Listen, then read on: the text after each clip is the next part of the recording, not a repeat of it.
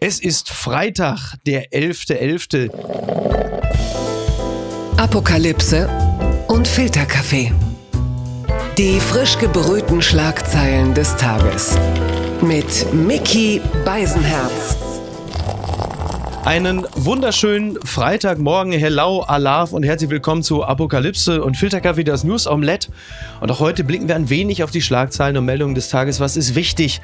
Was ist von Gesprächswert? Worüber lohnt es sich zu reden? Und nicht selten ist der Mann selbst von Gesprächswert. Das war er vor allem in seiner Zeit als Gesundheitsminister. Das ist aber natürlich auch jetzt als Mitglied des Deutschen Bundestages und immerhin stellvertretender CDU-Vorsitzender noch möchte ich mal sagen, ich sage guten Morgen Jens Spahn.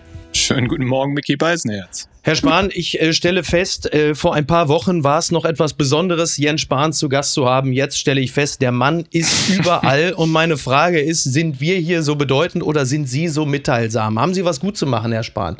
Nein, ich mache einfach meine Arbeit. Ich opponiere. Also, ja, aber überall. Demnächst sind Sie, Sie können Sie ausschließen, Herr Spahn, können Sie ausschließen, dass Sie nächstes Wochenende bei Wetten das auf der Couch sitzen? Kann ich ausschließen. Okay, gut. Dann ich weiß, ich weiß auch gar nicht, nach, nach Mickey Beisenherz am Morgen kann ja eigentlich auch nicht mehr viel kommen, oder? Sie sind ein absoluter Medienprofi. Ich bin wiederum absolut willens, auf billige Schleimereien einzufallen. Bitte. Gefällt mir sehr gut. Das gibt's doch gar nicht. Demi Moore wird heute 60 Jahre alt, also das meiste von ihr. Wie stehen Sie zu dieser Frau, Herr Spahn? Also ich bin jetzt äh, da kein Demi Moore-Fachmann, ehrlicher gesagt. Äh, Liebe scheint ja jung zu halten. Also Bruce ja. Willis, äh, Ashton Kutcher, wenn ich es richtig im Kopf habe. Ja. Jetzt ja. hat's ja, glaube ich, gerade einen Koch am Start. Also insofern, Liebe hält jung. Da sind Sie besser informiert als ich. Ich weiß ich aber einen Mann auch. zu Hause, der sich auskennt. stimmt, ja, stimmt, stimmt, stimmt. äh, es ist ja auch nicht nur Demi Moore, die äh, Geburtstag feiert, sondern auch äh, ein gewisser Friedrich Merz, also Stimmt. Ihr Parteivorsitzender. Jetzt kommt natürlich die Frage, Herr Spahn, haben Sie einen Kuchen gebacken? Wird es eine Karte geben? Singen Sie ihm ein Lied? Was wird passieren? Worauf steht Friedrich Merz? Oder sagt der Kinder, ich hab doch schon alles, bis auf die Kanzlerschaft? Was kommt da? Ich werde ihm einfach gratulieren, lieber Friedrich. Herzlichen Glückwunsch zum Geburtstag. Wie, das ist alles? Da nix irgendwie kein, Naja, weiß ich nicht. Geburtstag ist ja jedes Jahr. Also insofern- ja, der eben. Ja, aber eben. in dem Alter weiß man es ja umso mehr zu schätzen. Vielleicht ein Massagegutschein oder sowas. ne? Oder einmal Trip mit dem Flixbus in die Ukraine. Gibt so viele Sachen, die man verschenken kann. Naja, wir schenken uns ja heute erstmal noch eine schöne Debatte zu Kernenergie. Ist doch auch ein Geschenk. Mm, Mm. Fantastisch.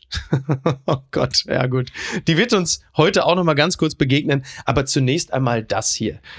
Die Schlagzeile des Tages. Bürgergeld nimmt erste Hürde. Das berichtet die Süddeutsche Zeitung. Die Ampelkoalition setzt sich im Bundestag nach einer heftigen Debatte im Streit um die Ablösung von Hartz IV durch. Doch ob die Reform pünktlich kommt, bleibt unsicher. Naja, das ist so, der Bundestag, der stimmte ja am Donnerstag ab für das sogenannte Bürgergeld. Es soll das bisherige Hartz IV-System ersetzen. Es ist aber nicht ganz klar, ob das wirklich am 1. Januar so kommt, denn die Union droht damit, das Vorhaben im Bundesrat zu blockieren. Die Entscheidung in der Länderkammer soll voraussichtlich am kommenden Montag fallen. Nun sind Sie ja ein Mitglied eben dieses Bundestages und da kommt natürlich die Frage, Herr Spahn, Sie haben natürlich als, als Mensch, als sozialer Mensch äh, für das Bürgergeld gestimmt, nehme ich an.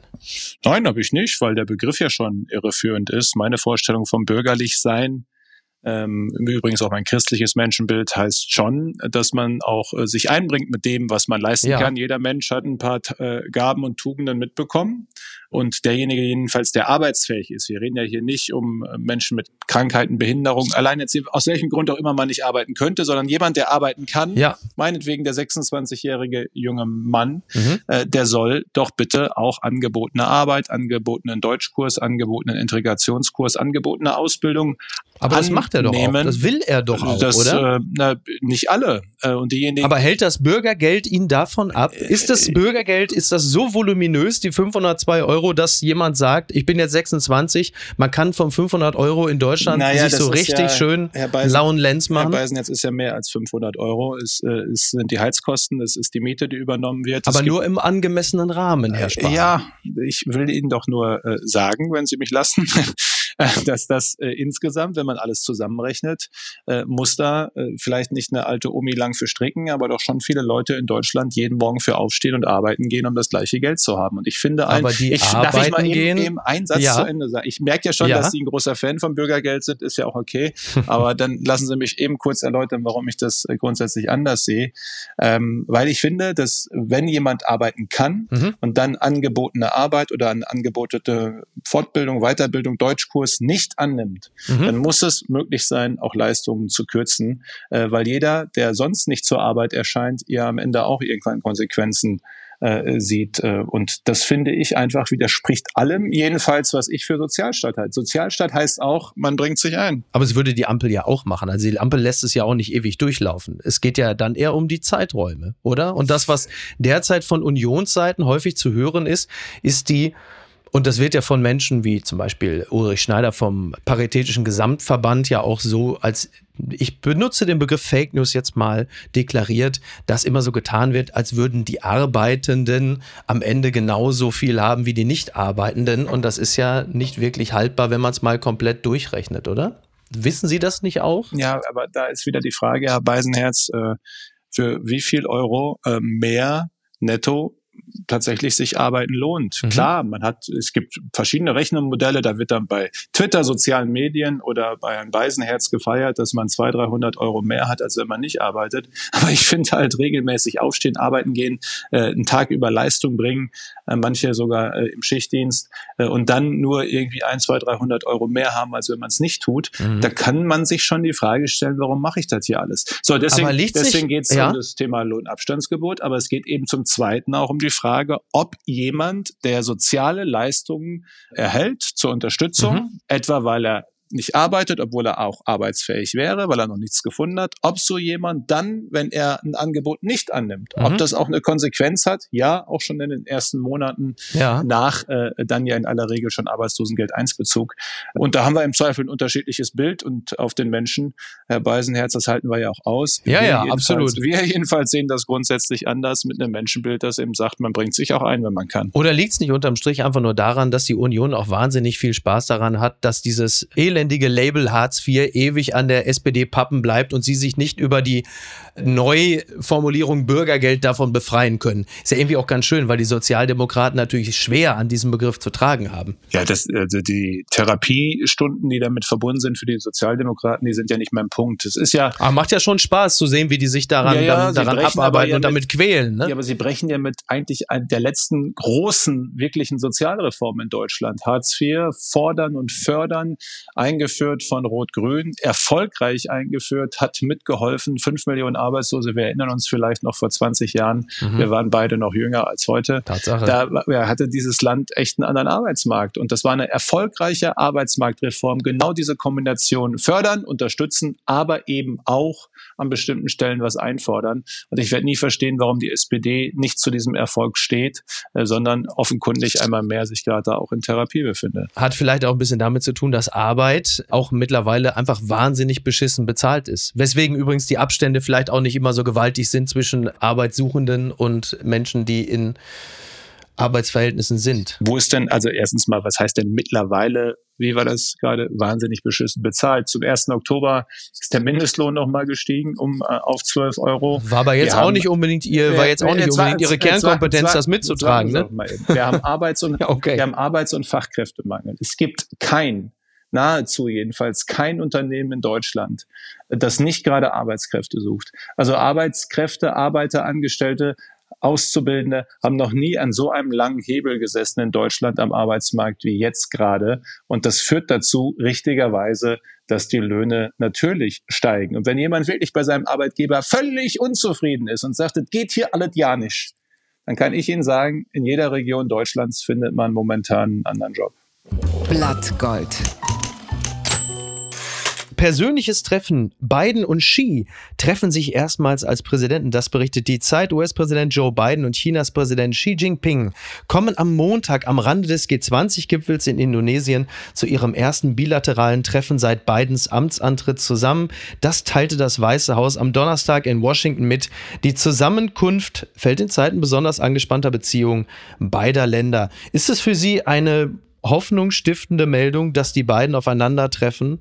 Ist das etwas, wo Ihnen ein wohliges Gefühl durch den Körper fährt und sagen, ach, da wird miteinander gesprochen oder wie blicken Sie auf sowas? Nee, an der Stelle jetzt nicht, weil ich mir, also es ist erstmal immer gut miteinander zu reden, das schadet sicher nicht, ähm, ja. aber ich, ich verspreche mir oder erwarte mir jetzt nicht allzu viel davon.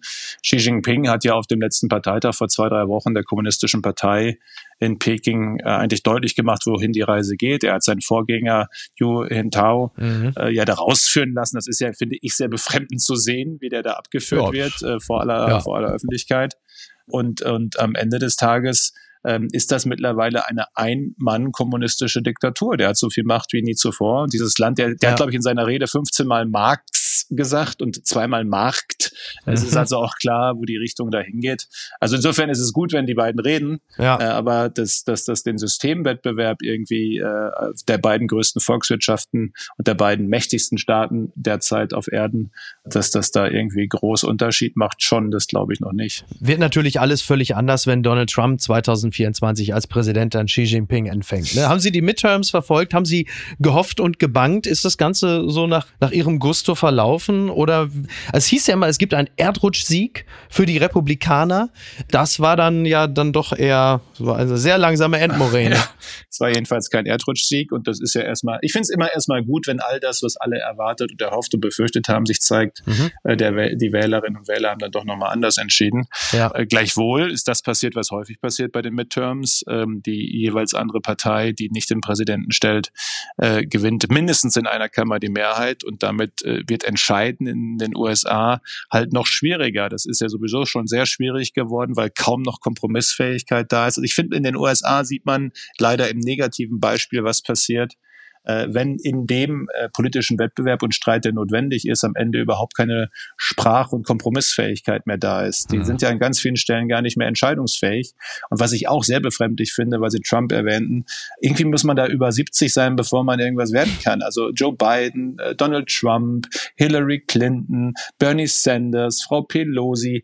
Also es ist gut, dass es auch erfahrene Politikerinnen und Politiker gibt, aber warum gerade in den USA da gerade so eine Gerontokratie ausbricht ja. in den letzten Jahren, das kann ich nicht verstehen. Und manchmal sieht man ja gerade auch etwa bei Joe Biden, ja, also aber das ist so andererseits für jemanden wie Friedrich Merz doch eigentlich ganz hoffnungsstiftend, dass man merkt, also mit äh, 67 äh, herzlichen Glückwunsch an dieser Stelle, ist man im Grunde genommen noch eine Art Backfisch, ein Jungtalent, oder? In diesen Dimensionen. So gesehen, sowieso mal auch Erfahrung ist ja auch richtig. Der Mix macht's ja am Ende und den Mix, mhm. glaube ich, kriegen wir in der Union sehr gut miteinander hin, auch mit Friedrich Merz an der Spitze.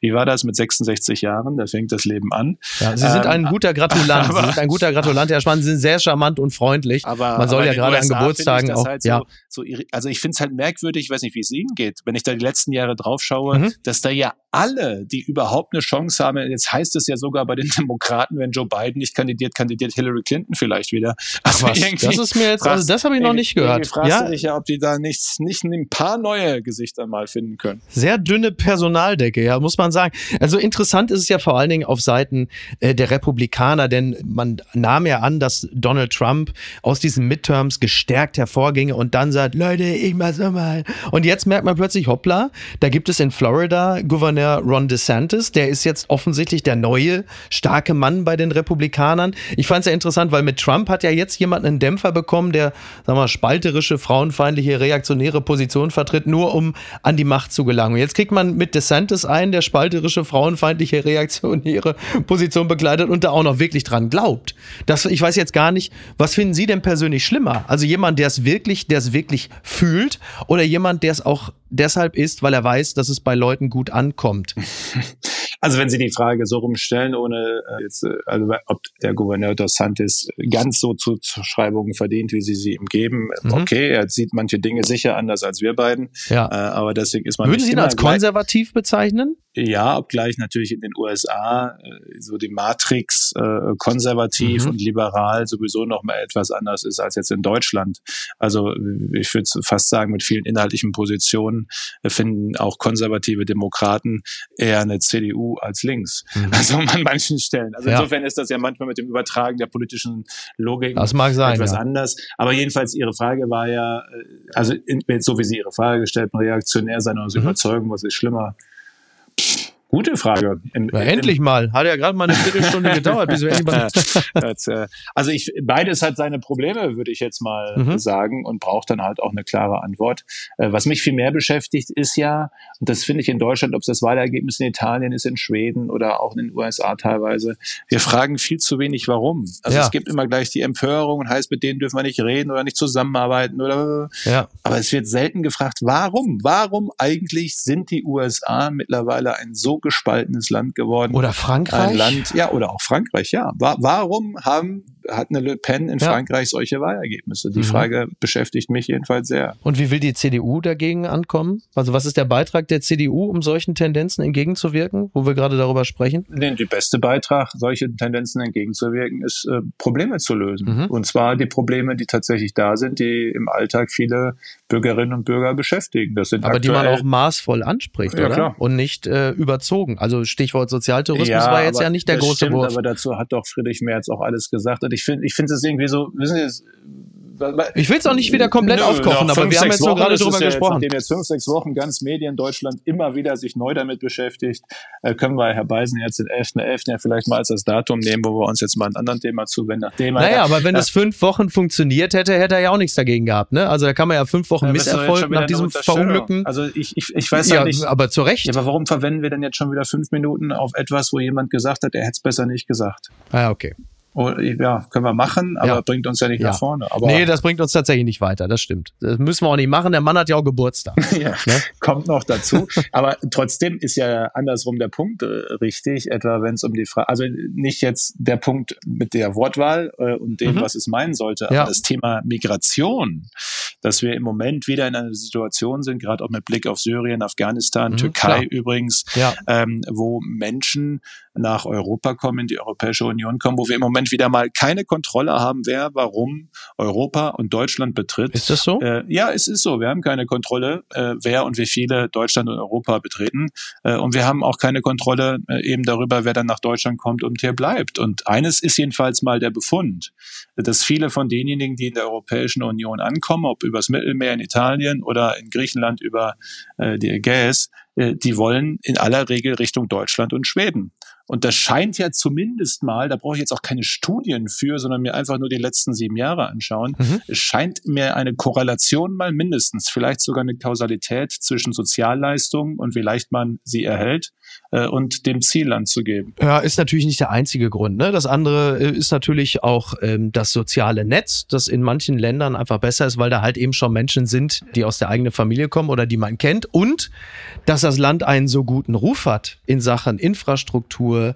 Klar, auch Sozialleistung als einer von vielen Faktoren. Aber da muss man ja sagen, da arbeitet Deutschland ja nur wirklich gerade hart daran, diese in Anführungsstrichen Pull-Faktoren langsam abzubauen. Also wo wird denn was abgebaut? Habe ich was verpasst? Ja, was die Attraktivität eines Landes angeht, da haben wir ja nun auch schon bessere Zeiten gehabt, oder? Naja, für jemanden, der Arbeit sucht, äh, vielleicht. Aber für äh, das Thema Sozialleistung kommen wir zurück zum ersten Thema oder zweiten Thema unseres Gesprächs, fast gleich nach dem Imur, äh, ja das Thema Bürgergeld, das sogenannte Bürgergeld.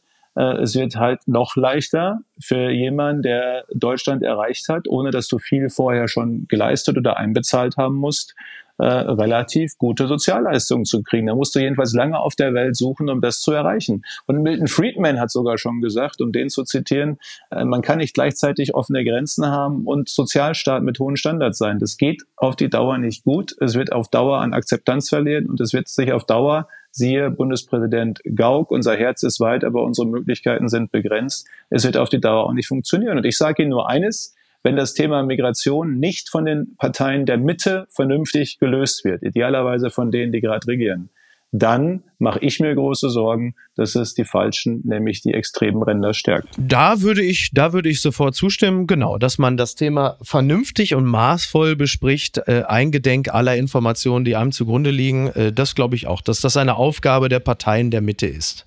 Bitte empören Sie sich jetzt. Aussage in Politik-Podcast. FDP-Chef Lindner zeigt sich offen für Tempolimit. Das berichtet der Spiegel. Da muss ich ehrlicherweise sagen, das kam für mich so überraschend, als hätte man jetzt gesagt, äh, der nächste Christopher Street Day ist in Katar. Äh, ich zitiere, er war stets gegen eine feste Geschwindigkeitsbegrenzung auf Autobahn, doch nun bringt Finanzminister Lindner sie ins Spiel. Im Gegenzug müssten die Grünen aber einen hohen Preis Zahlen. Ich zitiere äh, das gerne. Das Ganze wurde gesagt im Podcast Lage der Nation. Liebe Grüße an dieser Stelle.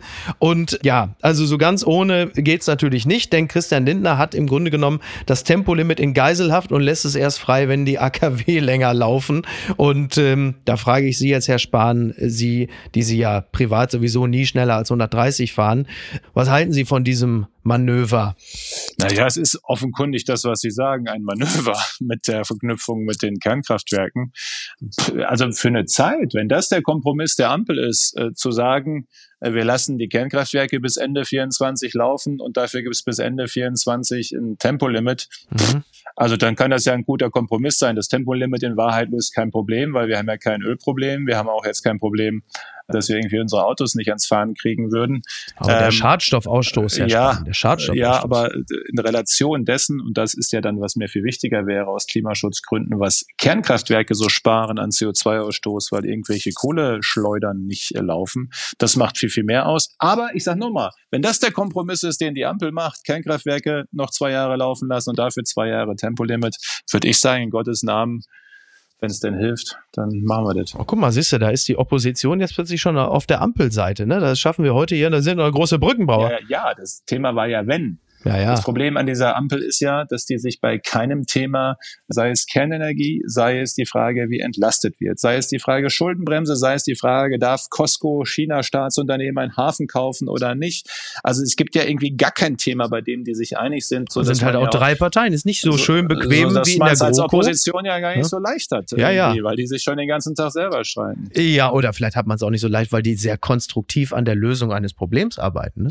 Naja, die, die Probleme werden in aller Regel gelöst durch Entscheidungen. Und wissen, ich bin ja jemand, der jetzt auch schon in einer Krise hat äh, regieren äh, dürfen müssen, wie sie wollen. Wir haben es mitbekommen. Und deswegen, deswegen werde ich zum Beispiel nie kritisieren, werbe da auch in der Fraktion für, nicht kritisieren, wenn schnell entschieden wird und dass man dann nach einer Zeit sich auch mal korrigieren muss. Ja. Äh, Moment das, mal, haben Sie den Begriff Chaosumlage nicht auch sehr schnell verwendet, als das Ding nee, noch gerade im nee, Werden nee, war? Sie saßen noch bei mir bei NTV, da haben Sie noch ganz begeistert den Begriff Chaosumlage benutzt. Das stimmt, aber da war sie, da war schon äh, absehbar klar. Ach so, das haben Sie schon antizipiert. Nee, das war schon klar. Hat ja die Koalition schon selbst begonnen rauszuarbeiten, dass das Pferd schon totgeritten war, als es noch zwei Monate weiter geritten wurde. Ja. Das ist nämlich mein Punkt. Nicht die schnelle Entscheidung ist zu kritisieren, die manchmal auch dann zu korrigieren ist, sondern die Nichtentscheidung ist doch hier seit Monaten zu kritisieren. Und deswegen hängen wir doch an vielen Stellen in der Kurve. Bäcker wissen nicht und Familien wissen nicht, was sie beim Gaspreis im Winter erwarten, äh, weil wir halt irgendwie seit gefühlt sechs Monaten drüber reden. Bei Kernenergie ja das Gleiche. Und das finde ich ist äh, dann eben das größere Problem, nicht zu entscheiden, weil man sich nicht einig wird. So, wenn deswegen jetzt Herr Lindner, da waren wir ja gestartet, mhm. einen Vorschlag macht, der jetzt mal zu einer Entscheidung führt, die einen Unterschied macht, in Gottes Namen. Naja, also Lindner, der fürs Tempolimit ist, das ist dann aber wirklich kurz vor Habeck, der den Kotau vor den Kataris macht, oder? Das geht dann wirklich ans Eingemachte. Das ist dann schon der große Schmerzensmann. Das stimmt, aber wie gesagt, er hat es ja mit den Kernkraftwerken verbunden. Das wäre jetzt aus meiner Sicht das Hauptargument. Ich fände es ziemlich wichtig, dass diese drei Kernkraftwerke äh, zwei Jahre laufen und klimaneutral Energie produzieren. Ich werde nie verstehen, warum Grüne lieber so ein DDR-Kohlekraftwerk in Jenschwalde wieder ans Netz nehmen, das Arsen, Kupfer, Blei, alles mögliche Zeug in die Luft pustet. Äh, das lassen die lieber laufen als ein Kernkraftwerk. Das ist schon verrückt. Die unbequeme Meinung. Klimaprotest nicht vom Thema ablenken, bitte. Das sagt Julia Haag in der Berliner Zeitung. Ein Richter sieht in den Aktionen der letzten Generation keine Nötigung. Das wirkt erfreulich besonnen. Problematisch ist etwas anderes und problematisch ist natürlich vor allem, dass das sich echauffieren über die Aktion der letzten Generation natürlich ein bisschen vom Kern ablenkt und das ist der der Klimawandel. Jetzt wurde ja im Bundestag äh, unter anderem ja auch über eine Strafverschärfung für Klimaprotestierende debattiert. Wofür haben Sie gestimmt? Was war Ihr Punkt? Was haben Sie gesagt? Alle jetzt erstmal in Präventivhaft oder was war so Ihr Ansatz? Es geht ja nicht für eine Strafverschärfung, ja, auch für eine klare Antwort des, äh, des Rechtsstaates. Mhm.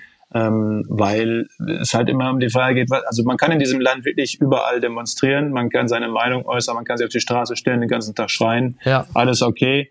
Man kann es auch wirklich mit nahezu jeder Meinung tun, auch okay aber halt äh, hier beständig äh, durch sich an die, irgendwas dran kleben, Mhm. äh, den Verkehr lahmlegen, mit Folgen im Übrigen für ziemlich viele Menschen und zwar nicht nur wirtschaftlichen Folgen, seelischen, gesundheitlichen, sonstigen Folgen. Was denn seelische Äh, Folgen? Was, wenn man seelische Folgen, wenn ja, man eine halbe Stunde zu spät zur Arbeit kommt oder welche seelische es geht Folge? ja nicht nur um die, die zur Arbeit kommt. Es ist, ich kenne manche Familie, jedenfalls hier in Berlin, die schon ziemlich im Stress gelandet ist, weil halt der ganze Tag durcheinander kommt. Es hat für viele ziemliche Stressfolgen. Können Sie jetzt sagen, Sie und ich?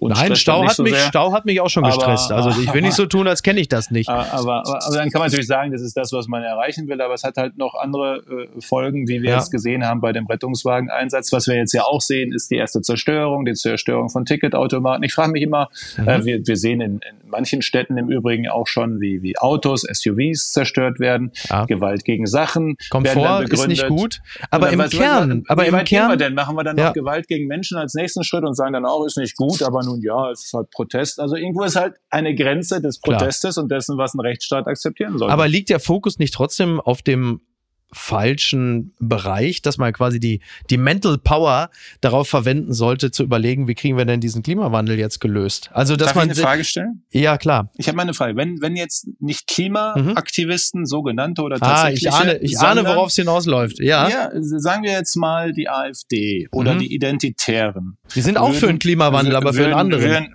ist jetzt egal, worum es geht. Würden für ihr Anliegen Ja.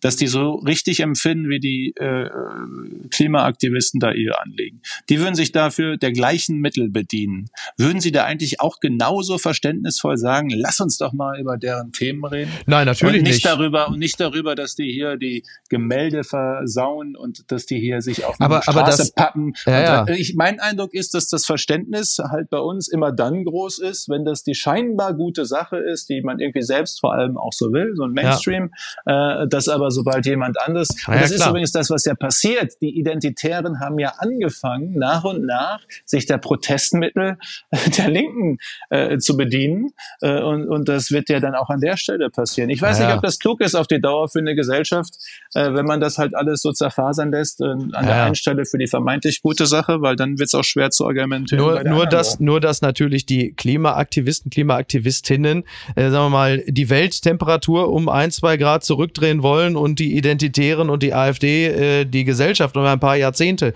Das halte ich jetzt vielleicht aber es als, ist, als Ansatz. Ja, aber ist ein, also ist, ich halte es für völlig falsch, was die wollen, aber es ist ein politisches Anliegen wie das andere auch. Und was, was ist das eigentlich für eine Vorstellung von einer freien, offenen, pluralen Gesellschaft, wenn Herr Beisenherz oder Herr Spahn darüber entscheiden, welches Anliegen jetzt ein berechtigtes ist oder nicht? Ich meine nur eher die, die, die Fokussierung darauf, wie können wir jetzt gegen die vorgehen, um daraus, ich sage es jetzt mal bewusst, ein bisschen moralisierend, daraus politisches Kapital zu schlagen. Also Alexander Dobrindt, ne, Vorsicht, Klima-RAF, ich höre dir trapsen. Also sollte man nicht den Fokus auf andere Dinge legen, um Dinge zu lösen, anstatt jetzt äh, die Bürgerinnen und Bürger vor denen zu warnen? Naja, dann können doch einfach diejenigen, die sich auf die Straße kleben, auch den Fokus woanders hinrichten und schon das Problem gelöst. Die könnten zum Beispiel einfach eine interessiert Aus- ja die mehr? Einfach, die könnten einfach eine Ausbildung machen zum Klimaelektriker äh, und einfach wirklich einen Unterschied machen, weil die Energiewende und die Klimaneutralität scheitert gerade daran, dass wir zu wenig Fachkräfte haben. Also wenn die wirklich einen Unterschied machen wollen, können sie einfach eine Ausbildung machen. Die gute Tat des Tages. Muss ich ein schlechtes Gewissen haben, wenn ich WM gucke? Alfred Draxler von der Bild sagt nein, er sagt abschalten heißt wegschauen. Das fand ich äh, interessant als Kommentar, weil das bedeutet für mich ja jetzt, jetzt bin ich endlich von meinem Dilemma erlöst, als wenn ich da in meiner abgefurzten Joggingbuchse mit Flips vor dem Flatscreen hocke und Deutschland-Japan gucke, da bin ich ja im Widerstand. Also mit Schlandkette, Hymne singen und in der Gartenhütte saufen, sonst haben die gewonnen. Das hat mir gut gefallen. Alfred Draxler schreibt, abschalten heißt wegschauen. Ich aber werde ganz genau hinschauen und hinhören, was unsere Reporter vor Ort zu berichten haben. Gibt es Menschenrechtsverletzungen oder nicht? Was passiert wirklich bei dieser WM? Also Draxler schaut genau hin und wenn halt in der Halbzeitpause der Spiele äh, die kritischen Berichte über Katar kommt, dann geht er nicht Bier holen oder auf Toilette, sondern sagt, jetzt gucke ich besonders genau hin. Und Herr Spahn, die Frage geht natürlich auch an Sie. werden Sie dieses Turnier gucken oder haben Sie gute Gründe, dieses Turnier nicht zu schauen? Ich werde mir sicherlich ein paar Spiele anschauen, das, äh, das mhm. mache ich. Was mich nur wundert, ist, dass jetzt alle sich wundern, was in Katar los ist. Ich meine, weiß doch jeder, was. Haben Sie auch einen geistigen Schaden, Herr Spahn? Ähm, wenn es äh, nach den Katar, nach manchem in Katar geht, vor allem, wissen Sie, das ist so der eigentliche Punkt. Ich verstehe mhm. gar nicht, warum sich jetzt alle darüber aufregen, ja. dass Kataris ein Problem oder die katarische Gesellschaft und das Religionsverständnis da ja. ein Problem mit Schwulen hat oder auch Frauen gleich. Das haben wir übrigens, warum regen sich eigentlich die Leute nicht auf? Das gleiche Zeug von Hammam und Halal bezogen auf Schwule, Lesben, die Frauengleichberechtigungsfrage, dieses Thema mit dem äh, Bonbon, das äh, mhm. geöffnet ist oder nicht. Die Frau, die Frau, als Süßigkeit, äh, ja. Die Frau als Süßigkeit. All das Zeug wird hier in Deutschland jeden Tag erzählt, in manchen Moscheen, in manchen muslimischen Gemeinden, äh, in manchen Familien. Ich wundere mich so sehr, dass wir uns bei Katar hier alle gerade entrüsten und die Frage diskutieren, ob wir einen Fernseher anschalten oder nicht, während in mancher Stadt in Deutschland. Naja, weil ein, wir das natürlich ein, in dem Falle billigen. Stadt, ja. Ein, ja, das nehmen wir in Deutschland offensichtlich auch billigend in Kauf. Wir regen uns auf, wenn es in Katar passiert. Äh, in Iran unterstützen wir die Frauen Frauen, die sagen, das Kopftuch ist ein Zeichen unserer Unterdrückung. Mhm. Aber wenn es um Deutschland geht, äh, äh, da haben wir auf einmal nicht mehr ganz so viel. Ja, wobei ja jetzt ja gerade sich da ja auch etwas wandelt. Stichwort äh, Moschee in Hamburg. Also da wird ja jetzt auch sehr genau hingeschaut und gegebenenfalls das Ding geschlossen. Also möglicherweise. Ja, bei der, bei der DITIB-Moschee in Köln, ja. da wo der Erdogan da war, der türkische Präsident, nicht der deutsche Präsident, hat ja, in Köln die größte Moschee eröffnet. Und da ruft jetzt der Muezzin. Ich finde es komisch. Also die, mit dem Muezzin-Ruf habe ich ehrlicherweise gar kein Problem. Ich finde tatsächlich aber das, was über DITIB äh, passiert, ähm, da kann man sich wirklich ernsthaft drüber unterhalten, denn das ist ja so der verlängerte Arm von Erdogan. Das ist nicht gut, aber das wird ja in der Mitte Debatte ja auch durchaus diskutiert. Ist ja nicht so, als gäbe es da ein Denk- und Sprechverbot, oder? Nein. Haben Sie den Eindruck, dass das so ist? Nein, habe ich doch nicht behauptet. Ich diskutiere das beständig, aber ich erlebe ja dann immer, wie der Reflex ist. Man wirft mir dann nicht selten Rassismus vor, was ja schon völliger Humbug ist, weil es geht ja nicht um Ethnie, sondern um Religion, um Kultur. Ähm, und ich erlebe ja dann, wie dann wieder, da kommt so ein Motto des AfD und ich habe mich schon mit Islam und vor allem reaktionären Islam und die Bedrohung, die das für eine offene Gesellschaft sein kann, wenn sie da nicht klare Linien zieht, genauso wie beim reaktionären Katholizismus man manchmal eine leere äh, Linie ziehen muss, äh, äh dass, dass man dann immer gleich äh, irgendwie, also ich habe mich mit diesen Themen schon beschäftigt, da wusste Alexander Gauland noch gar nicht, dass er die AfD gründen wird. Ist das äh, gut? Deswegen, ist das gut? Ja, es ist eigentlich nicht gut, dass man sich immer noch damit beschäftigen muss und das Problem nicht mal anders anders diskutiert wird. Also ich finde, das ist eine der größeren Bedrohungen ja, unserer freien Gesellschaft, dass wir äh, was radikalen Islam angeht, genau die Gedanken, die wir mhm. aus Katar gerade mit Erschrecken wahrnehmen, mhm. genau diese Gedanken werden in Deutschland auch nicht überall, aber an zu vielen Stellen etwa äh, in manchen Moscheegemeinden geäußert. Und ich ja, finde, da muss man ja. dann genauso drüber reden und mal vielleicht über die Frage, sollten wir vielleicht mal Fußballspiele aus dem Moscheeinnenhof übertragen, ich weiß es nicht. Ja, man sollte halt immer nur sehr fein trennen, ne, zwischen äh, der Ausübung des Islam und dem Islamismus und das gelingt manchen besser und manchen weniger. Es geht gut. nicht um deshalb, Islamismus. Entschuldigung, ja, das, was in Katar passiert, ist nicht Islamismus. Das ist auch nicht,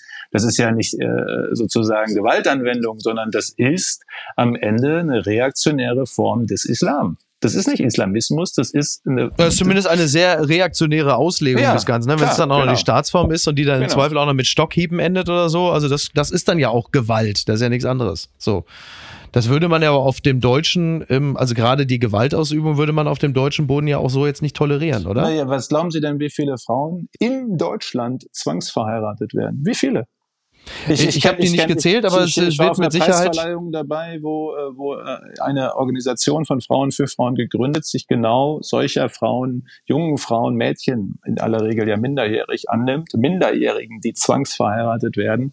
Und wenn Sie deren Geschichten mal hören, was mitten in Deutschland, in Mannheim, Berlin, Köln passiert, da würde ich sagen, wir können uns über Katar aufregen, okay, aber wir haben auch ein paar Themen daheim. Ich werde äh, zu diesem Thema demnächst mal wieder Düsen Tecker halt zu Rate ziehen. Äh, die ist ja eh meine Bundeskanzlerin. Die äh, kann dann zu dem Thema auch mal sehr gut sprechen. Wir kommen mal hierzu. Was ist denn da schiefgelaufen?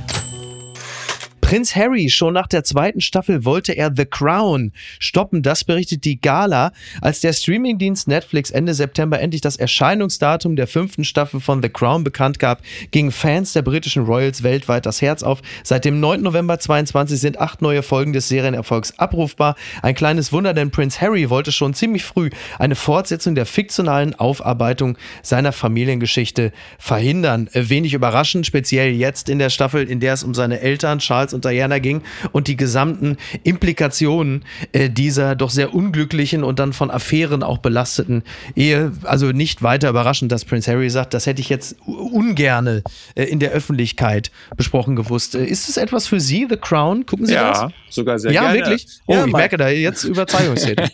mein Mann äh, Daniel hat gestern, vorgestern gesagt, am Wochenende ist äh, The Crown angucken angesagt, das neue Staffel. Jawohl. Okay, okay, sehr gut. Weil The Crown ist ja Fiktion, die aber von nicht wenigen, deswegen soll es ja jetzt auch einen Disclaimer geben, für eine Art Dokumentation gehalten wird. Ich halte das ja oft für problematisch, denn wenn man das äh, Reale so verquirlt mit dem Fiktionalen, entsteht natürlich für die breite Öffentlichkeit der Eindruck, ja, dann wird das wohl so gewesen sein. Man glaubt es dann ja auch manchmal einfach gern, weil es zu schön wäre.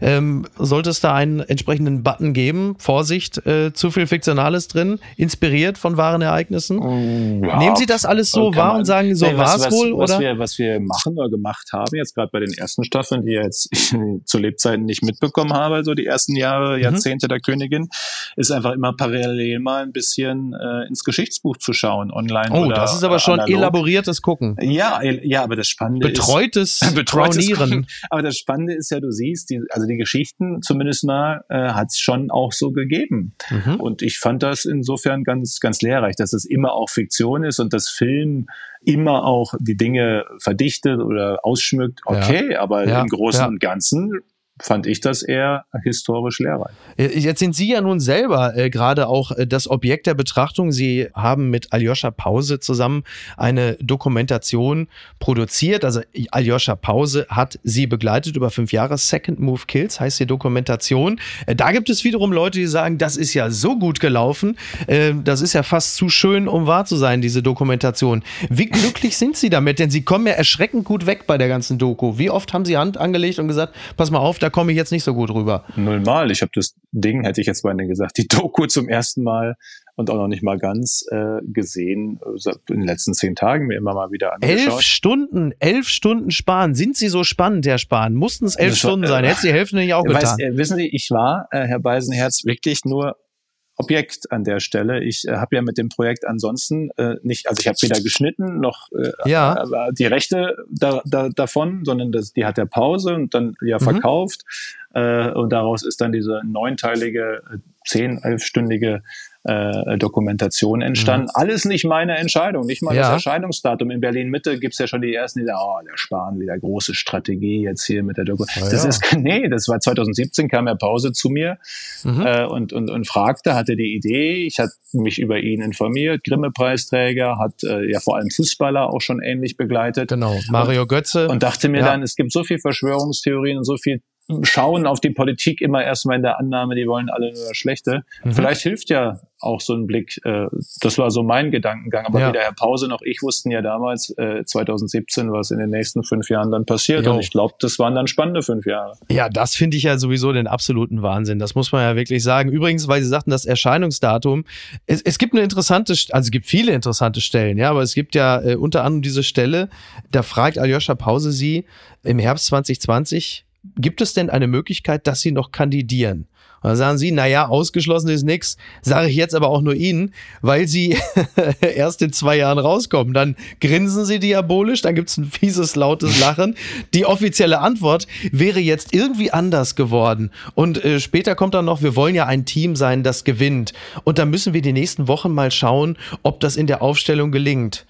Hm, sind Sie ein guter Teamplayer, Herr Spahn, oder kann es nicht auch sein, dass Sie sich doch immer einen Hauch für besser halten mhm. als diejenigen, die sie da unterstützen müssen. Ich blicke jetzt auch mal ganz kurz auf das Geburtstagskind des heutigen Tages, dem wir natürlich ganz herzlich nochmal gratulieren wollen an dieser Stelle. Also Friedrich Merz. Ne? Absolut. Äh, und ja, ich denke schon, dass ich ein guter Teamspieler bin. Voraussetzung ist aber, dass alle im Woran macht sich das Äh, fest? Ich war noch gar nicht ganz fertig. Voraussetzung, so. ist, Voraussetzung ist, dass alle im Team sich als Team begreifen. Dann klappt es meistens gut. also sind die anderen schuld? Nein, das ist, ich habe da nur eine allgemeine Aussage getroffen. Mhm. Team funktioniert dann, wenn alle sich als Team begreifen. Dann Ja. funktioniert es besonders gut.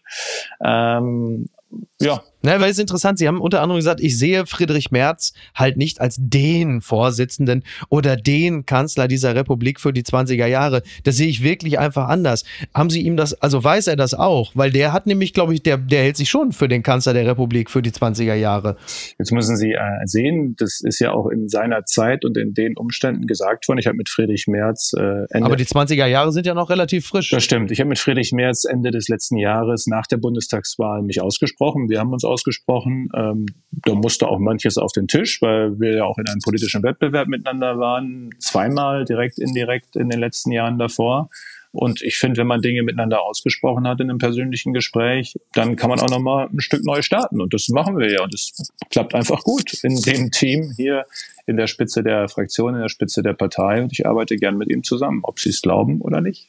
Carsten Linnemann hat in der Doku gesagt, sie seien während der Pandemie am Limit gewesen. Wie, wie ist das konkret zu verstehen? Wie, wie sind oder wie waren sie, wenn sie am Limit sind oder waren? Also ich weiß jetzt nicht, was äh, Carsten Lindemann äh, damit äh, meinte. Äh, klar gab es Tage, äh, habe ja auch noch ein Buch geschrieben, wo ich das auch beschreibe, Mhm. Tage, vor allem ein am 8. März 2021, wo ich einfach auch mal durch war und es nicht mehr ging. Mhm. Also es war schon eine ziemlich fordernde Zeit. Ich würde aber sagen, unterm Strich im Großen und Ganzen, toi, toi, toi, da bin ich mit einer gesunden Resilienz ausgestattet, bin ich da eigentlich stabil auch, auch durchgekommen. Ähm, was mir immer wichtig war, auch, auch sozusagen eine Verlässlichkeit, eine Standfestigkeit in dieser Pandemie, in dieser Krise, auch in diesem Amt als Minister tatsächlich zu vermitteln. Ich halte nichts davon, wenn Minister darüber reden, wie es ihnen geht beim Regieren. Äh, Die Leute haben genug eigene Probleme, die müssen ja auch noch meine haben.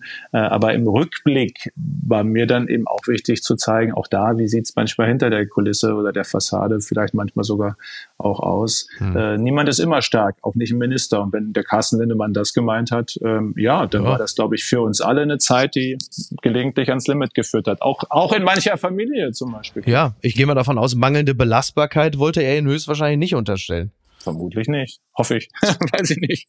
Und, und Sie, Sie haben noch gesagt, und dann lasse ich es auch gleich dabei bewenden, mein Ex-Freund hat mal zu mir gesagt, bei dir muss immer alles so extrem sein. Was bedeutet das? Inwiefern? Inwiefern sind Sie extrem, Herr Spahn? Ehrgeiz? Was- Jetzt kommt immer gerne, wird immer gerne gesagt, Ungeduld. Was ist meine größte Schwäche? Ungeduld. Ach, Ungeduld. Naja, er, meint ja eher die, die Umstände, also das, eine Pandemie. Wenn, wenn du schon Gesundheitsminister bist, dann muss aber auch eine Pandemie dabei sein. Ach so, nach ach so, sind Sie- okay, oder, verstehe. Oder, oder wenn du Also Spahn greift immer ins Höchste, ganz Na, oben ins nein, Regal. nein, wenn, nein, wenn er schon Gesundheitsminister ist, dann muss wenigstens auch eine Pandemie Das kommen. gilt aber auch in anderen Bereichen. Er meinte es auch. Wenn wir, wir war ja auch mal jung hier in Berlin, wenn wir feiern gegangen sind, war richtig feiern gegangen. Oder Ja. wenn, weiß nicht, wenn es ist so manchmal, dass die Dinge ähm, auch in den, in den, in den persönlich politischen Ausschlägen manchmal eher die, die extremere Variante haben. Das macht das Leben spannend und abwechslungsreich, aber gelegentlich auch anstrengend. Das ist eine perfekte Überleitung zu äh, dem, dem allerletzten. Das ist sie jetzt. Die Wende. Heute ist nämlich der 11. Der 11. Der ist Hm. Karneval. Hello, hallo. Oh, da merke ich schon. Oh, oh, oh. Herr Spahn, Sie sind Münsterländer. Das ist, ich bin selber aus NRW. Das ist, mit Ausnahme, sagen wir mal, von Köln und Düsseldorf, ist doch Münsterland eine Karnevalistenhochburg. Da müssen Sie doch jetzt alleine schon, um sich volksnah zu gehen, heute hin und dann aber mal richtig da einen losmachen, oder? Also ich, ist tatsächlich, das habe ich früher gemacht, bei mir daheim im Dorf, äh, 3700 Einwohner, ist fast das ganze Dorf zum Karneval auf den Beinen, äh, zumindest am Anfang, ähm, und, und ist gut unterwegs dabei. Und ich war früher am 11.11. auch mal dabei, aber, aber schon länger nicht mehr. Ich kann mich irgendwie so am November schon Karneval feiern, konnte ich mich sowieso noch nie so gut gewöhnen. Also das Ja, weil es immer so kalt war, aber der Klimawandel Ja, hat da ja vieles klar. angenehmer Das gestaltet. stimmt. Insofern kann man jetzt warm starten und es, glaube ich, tut allen Karnevalisten auch gut, nicht mit diesem Damoklesschwert dieses Virus jetzt mal, äh, also das Virus ist zwar noch da, aber ich würde mal sagen, wir kommen in die Normallage, sogar das Oktoberfest geht wieder. Also Karneval, glaube ich, wird diesmal wieder ganz schön. Sie müssen ja jetzt auch nicht mehr als Gesundheitsminister sprechen, deswegen können Sie jetzt problemlos auch eine Empfehlung fürs Karnevalieren aussprechen, oder? Die Leute sollen feiern, gerne, klar. Ziel ist gewesen, dieses äh, die Virus so unter Kontrolle zu kriegen, dass es uns nicht mehr überfordert. Und den Zustand haben wir mehr oder weniger erreicht. Wir sind in der Endphase. Karneval kann man feiern, würde ich sagen. Das sind doch wunderbare Schlussworte, selbst für einen Nicht-Karnevalisten wie mich. Aber ich, ich gönne es allen. Ich fand es nur bemerkenswert, dass wirklich mein allerletzter Satz, dass Hendrik Streeck, ausgerechnet Hendrik Streeck jetzt derjenige ist, der vor einem erhöhten Infektionsrisiko wegen der Aerosole äh, warnt, wenn Menschen in den Kneipen die WM gucken. Das, also das ist jetzt die Umkehr, also wo selbst Karl Lauterbach sagt, komm Leute, also Oktoberfest finde ich geil, dass jetzt Hendrik Streeck plötzlich der Mahner und Warner ist, ist das nicht auch interessant, so wie sich die Zeiten wandeln? Ein ja, das Leben ist beständig Wandel. Also das, das, das, das Feiern im Innenraum per se während Schleudern sind, das war ja irgendwie auch schon immer so. Also die Grippewelle gab es äh, schon nach München Oktoberfest immer auch verstärkt dann in München.